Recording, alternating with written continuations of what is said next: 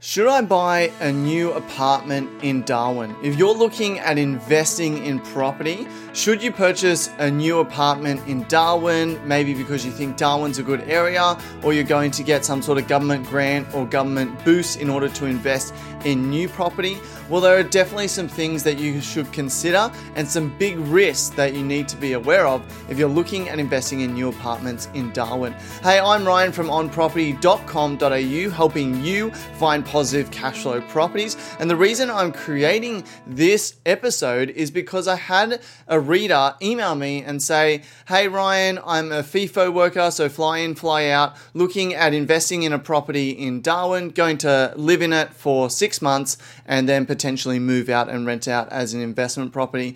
What do you think? Are there some things that I could, should consider? And they're looking at a particular new build apartment in Darwin. So here's some of the things that I think that you should consider when you're looking at any new build apartment at all, whether it's in Darwin, Melbourne, Sydney, Gold Coast, Timbuktu, wherever it is, it doesn't matter. You need to consider these facts. And the facts are that I think it's about over 80% of all new build properties in Australia are sold through property marketers. Property marketers are people separate to the developers who try and sell the properties for the developers. So effectively, they act like real estate agents. But the reason this is a concern is that they get big commissions on these properties. Because there tends to be an oversupply of these properties, because these properties tend to be overpriced anyway and hard to sell, these companies and developers employ the help of property marketers in order to sell these properties, and property marketers get a commission for that. Commissions for a standard real estate agent selling a regular property tend to be around the 1 to 2, maybe 3% mark. Commissions for someone selling a new build property, a property marketer, uh, anywhere from 6 to 8%, or it can be discretionary anywhere from $5,000 up to $70,000 or $100,000 commission. Now, this commission is generally added on top of the developer's margin that they want to make, so it can lead to massively overpriced property. I'm really concerned about this because I've seen so many of my readers, I've seen so many of my friends actually get stung by purchasing new build property through property marketers that were overpriced for the area. They got sucked in by the sales pitch and end up paying too much for a property. I did a full episode on things that you can do to mitigate your risks when buying through a property advisor or property marketer. They tend to uh, disguise themselves as property advisors, offering you free service out of the goodness of their hearts. Uh, so you can check that out. Go to onproperty.com.au forward slash 282. And I'll talk more at the end of this episode about some things you can do to mitigate your risk. So wherever you're buying, whether it be Darwin or anywhere else, if you're buying new build property and you're not going directly to the developer, so you're not buying the land yourself and then sourcing a builder yourself, well, then there's going to be um, a large chance that that property is going to be overpriced because there's just many layers of commission in there and profit that people need to make. So the property ends up being an inflated price for that property. So big risk no matter where you're buying. The second thing you need to consider when investing in Darwin in particular is I was at a wedding the other day for Ben Everingham, who's my recommended buyer's agent, and I was sitting at the table talking to people who lived in Darwin. And they were saying, yeah, in Darwin at the moment, so many rental properties on the market, rents are going down, and you can really bargain for properties and get rent at a really good price. And they're talking about how awesome it is for them as renters in Darwin because the rents are going down for them. So this is a big red flag. As soon as I hear rents going down and that there's a lot of properties you can kind of pick and choose, to me that says, well, that must mean a high vacancy rate. And as an owner of a property, you want there to be a low vacancy rate, more demand than there is properties because that pushes rent price up. You don't want it to be going the other way because that tends to mean an oversupply in the market, which leads to both long vacancy periods, lower rent, and also when it comes to sell your property, it becomes harder to sell your property at a good price. So I thought I would do some research into this. So if you go to onproperty.com.au forward slash vacancy, it'll take you to this tool by SQM Research absolutely awesome vacancy rate tool. And I put in the postcode for Darwin, which is 0800. And basically, you can see vacancy rates. Now, to give you a guide, anything under 1% is awesome, under 2% is good, under 3% is pretty good as well. Anything over 3%, you get a bit concerned about, and anything over 5%, you kind of want to steer clear of that. unless you're absolutely sure you know that market. So if I look at Darwin and I look at you know, July 2013, or let's go forward September 2013, we can see rental rates of somewhere around the 2 to 3% mark. So, not too bad, that's all right.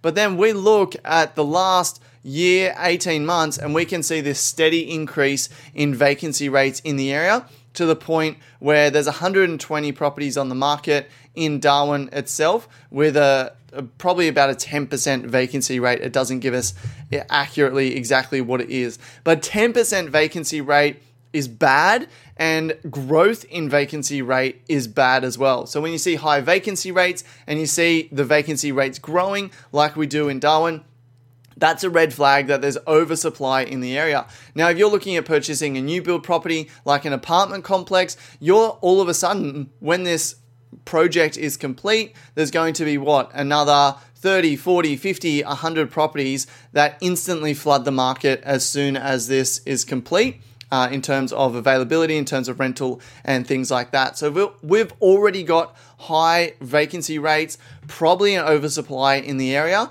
And if we're purchasing a new build apartment where there's going to be more properties, well, isn't that just going to lead to more oversupply? So if I'm going to invest in Darwin, I want to look at the economics of Darwin. I want to look at population growth of Darwin. And if I'm investing in an area that's already oversupplied, I need to know that in the future, it's not going to be oversupplied because maybe we're running out of land to develop on, or maybe there's going to be an influx of people into Darwin because Darwin's so awesome. I don't know. I don't know much about Darwin. But when I look at Darwin and I look at purchasing new build apartments in Darwin, I do get very concerned because A, new build apartments are generally overpriced anyway. And then B, the vacancy rate in the area is um, extremely high, and that's a big concern for me. So, what are some things that you can do to mitigate your risk if you're looking at investing in new build apartments, whether it be Darwin or anywhere else? And the first thing that you should always, always, always do is actually research existing apartments. Now, this particular development that I was looking at uh, I'm not going to call them out by name, but basically their one bedroom apartments started at 430,000 and went up to $460,000. Okay, so what I would then do if I'm interested in one bedroom apartments, I simply go to realestate.com.au to the buy section. I put in the suburb, which in this case is Darwin. I make sure I'm only looking at the same property type. In this case, it's apartments and units. And I set min bed and max bed to one. So it's only going to show me uh, properties with one bedroom. And basically, I've sorted by date newest to oldest. And if I go through, I can look at existing one bedroom apartments that have already been built and look at the price. So we can see 348,000 for this one build property in one bedroom property in Darwin. So that is 80 to $110,000 cheaper for a one bedroom apartment. Now, obviously, you need to compare what the complex is going to be like, uh, what the property's like. But basically, I can go through this. Uh, I can see this place is 250,000. Uh, this looks very small because they have the couch on the kitchen, so maybe not exactly relevant. Uh, we've got a pretty nice looking complex here, 353,000. Again, 80 to 110,000 dollars cheaper. Um, I'm going to ignore the ones that are super cheap. We've got one here, 460,000, so that's a similar price. Again, 350, uh, 370. Oh, one for 565. I wonder why that's so expensive. A cheap one for 225 and 250. Maybe they're in holiday resorts or something like that. Maybe they're studio apartments. 345. There's another one for 460. 349. 385. 425. That looks like a new build property there. You know, we can keep going through this 360, 397, 350, one for 478, 350. Look, you can you get the idea. The majority of the apartments, one bedroom apartments in Darwin, seem to be around that $350,000 mark. There are a few above that in the 400s, um, but generally like 350, 380, 398. Uh, there's cheaper ones for 275. Here's one for 400.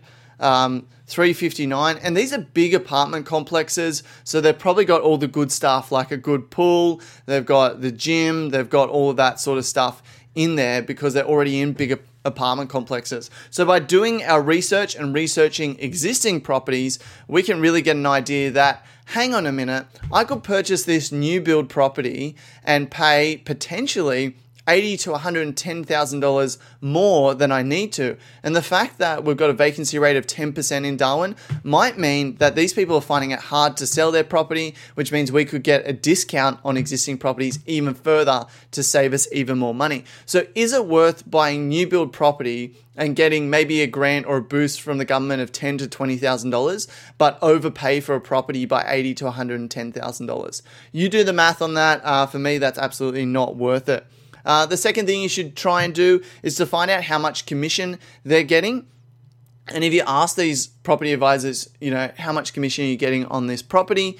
Uh, generally, they're not going to tell you. And that's a big warning sign for me because if they're not willing to disclose their commission, if it's not transparent, then that's an issue for me. For a real estate agent, really easy to find out their commission.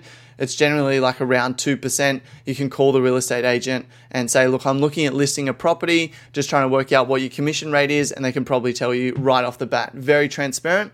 However, with property marketers, they tend to hide it in the fine print. The commission's generally put on the build, not on the purchase of the land or whatever it may be. Uh, so, yeah, definitely concerns there. So, try and find out how much commission they're getting. You'll probably never be able to find out, which means they're probably getting paid too much.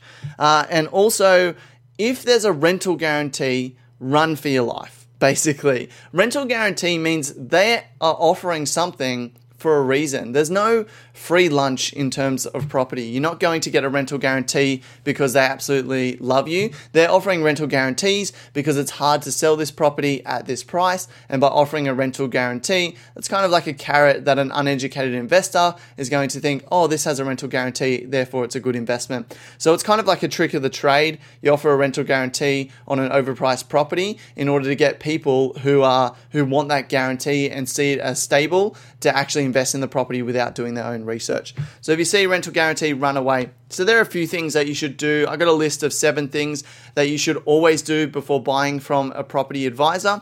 Uh, you can download a free checklist for that. Go to onproperty.com.au forward slash 282 in order to get access to that free checklist. So, when it comes to should I buy a new apartment in Darwin, you guys can see my opinion on it is that it's high risk and you really need to consider your options, consider the future growth potential of Darwin before going ahead and doing this. But yeah, definitely some concerns that I have about doing that. Look, I wish you the absolute best in your property journey. I do have a course on how to do suburb research, so some of the stuff that I've talked about here to understand whether an area is a good area to invest in like we looked at Darwin and we saw high vacancy rates, that's one of the things to look at. We also want to look at population growth, uh, the economics of the area, and a bunch of other things to make sure the area is a good area to invest in. So if you want to learn more about how to do suburb research, check out my course. Go to onproperty.com.au forward slash suburb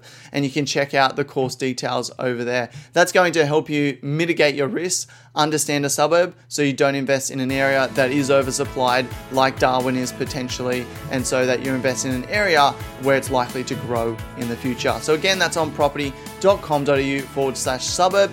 And until next time, guys, stay positive.